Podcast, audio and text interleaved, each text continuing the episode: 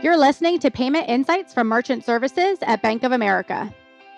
With the continual emergence of new technology every year, you can easily argue that this is one of the most exciting times in payments, potentially ever.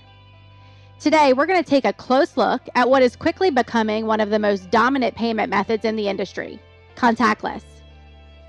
Welcome, everyone. I am your host, Erica Denham, Strategy and Initiative Executive at Bank of America. And with me today, I have two of Bank of America's very own experts in payment technology Nicolle Wilson, Vice President of Product Management, and Juan Garrido, our Product Management Executive. Hello to both of you. Hi, Erica. Thank you so much. Thank you, Erica. It's a pleasure to be here. Thank you both for being with us today. Okay, Juan, I'm going to kick it off with you, and I really want to lay a foundation for our conversation that we're going to have. So, can you help me set a baseline about what we're talking about when we say contactless payments? Absolutely. And that's a great question just to level set with. So, the term contactless payments includes any type of debit, credit, smart card, or other payment device that has the ability to process a payment just by tapping it next to a card reader. Thank you, Juan. Yeah, that's great. I think a lot of people think contactless payment and they only think of the credit card, but using your Apple Pay, Samsung Pay, or any method is considered contactless payment when it comes to technology and integration. So let's move into more of the why. Nicolle, I'm going to turn this over to you. And I really want to help our merchants understand and look at in the market today what are the current trends that you're seeing for contactless? So I think it's important to understand the US was really the last major economic region to adopt contactless transactions. And what we saw with the introduction of EMV into our market, along with that came EMV contactless. Merchants really struggled with that here in the US to enable that. So we saw a huge industry effort starting in about 2016 to increase the acceptance of contactless by helping merchants enable contactless at their terminals. Then we saw an increase in card issuance for contactless support. Bank of America alone has over 60 million contactless cards in the market today. The next step is what we're seeing now, which is a big effort for consumer education and merchant education as well. We're starting to see signage at point of sale devices. I receive flyers in my credit card statements telling me all about the wonderful benefits of contactless payments. And it really came at a perfect time for the industry, given that we then entered into a global pandemic in 2020. And there was a big focus between consumers, merchants, our frontline workers trying to minimize physical contact with each other, but also common surfaces. And contactless payments lets you make a really clean transaction, really sanitary from a health perspective.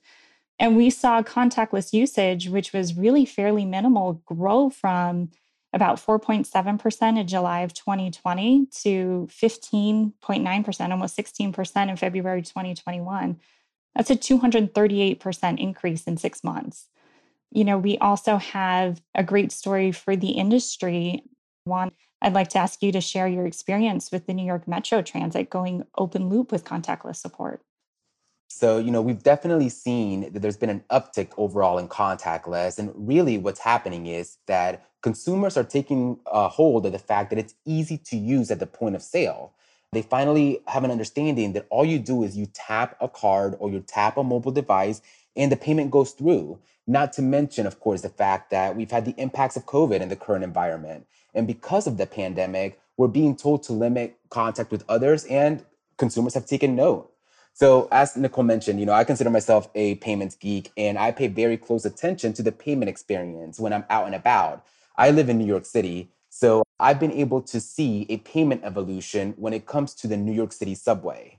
So they recently installed a contactless payment system called OMNY, where you simply tap your contactless card or a contactless device next to a card reader at a turnstile, and you walk right onto the platform. So let me compare that versus the experience before. Before, I would have to carry around a Metro card.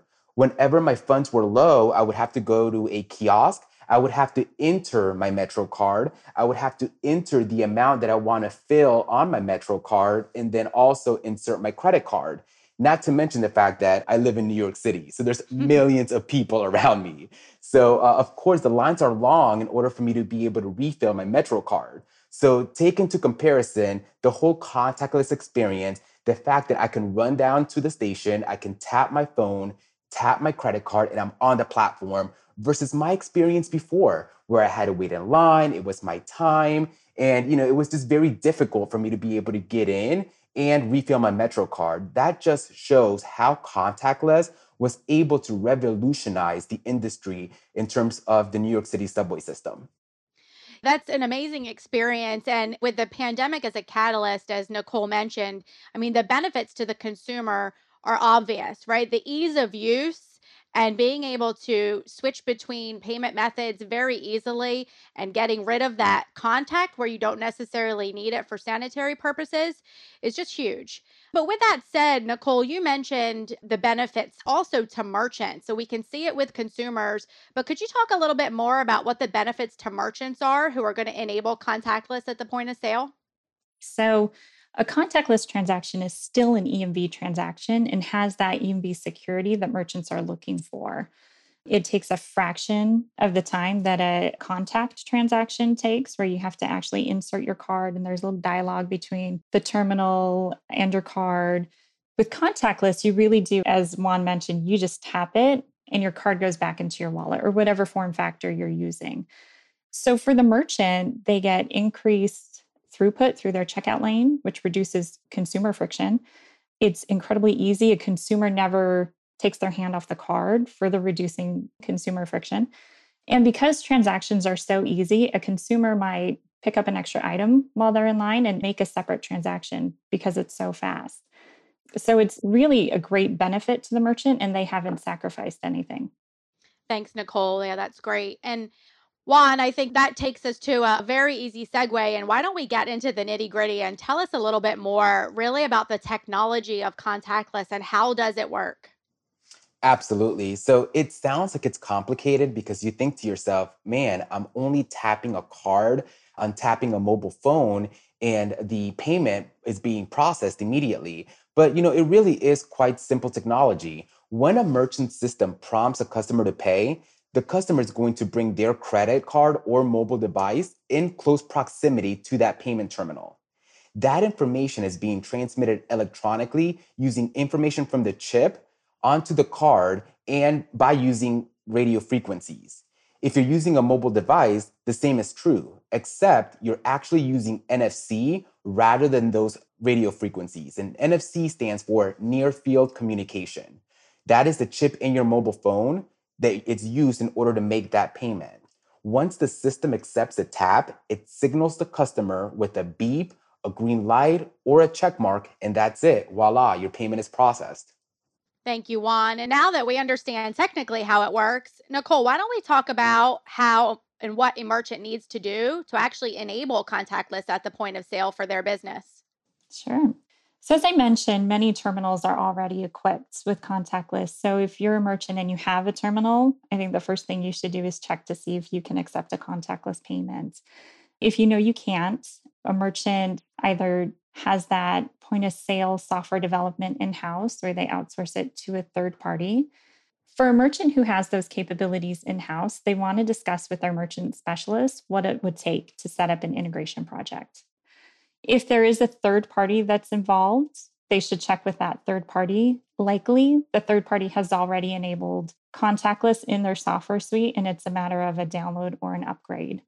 For any merchant using our Bank of America solutions with the terminals, it comes ready to accept all forms of contactless payments. It's great. Ready to go out of the box. That's great. That's right. So, after contactless is enabled, we've talked a little bit about how adoption has so dramatically increased with the pandemic. But, Juan, is there anything that merchants should be aware of that they need to do after enabling contactless to ensure adoption? One word, and that is communicate. You want to communicate, communicate, communicate. Make sure that your customers know that those terminals are enabled for contactless. As Nicolle mentioned earlier, you know, put some customer signage next to the payment terminal so customers know that they can just tap to pay. I would also encourage education. You know, Nicolle mentioned that she gets statements in the mail on how contactless work. That is a great way to ensure that consumers know how to use contactless at the point of sale. Another best practice is train your cashiers. make sure that they A, know exactly how contactless works and communicate that to their clients. If they see a card that is enabled for contactless, rather than having that consumer either insert the card and or swipe the card make sure that they tell the consumer that their card is contactless and that the terminal is as well and show them how easy it is and effortless in order to make that work Absolutely. Everything comes back to communication and training and making sure that the customer has that best experience so they'll be using it again in the future over and over again. Okay, well, Nicolle and Juan, thank you so much for joining us. It's always a pleasure working with both of you. And thank you to our listeners. Thank you, Erica. Thank you. Contactless evolution and adoption is a hot topic in the payment industry, and I hope you've enjoyed the discussion today. Take care, everybody.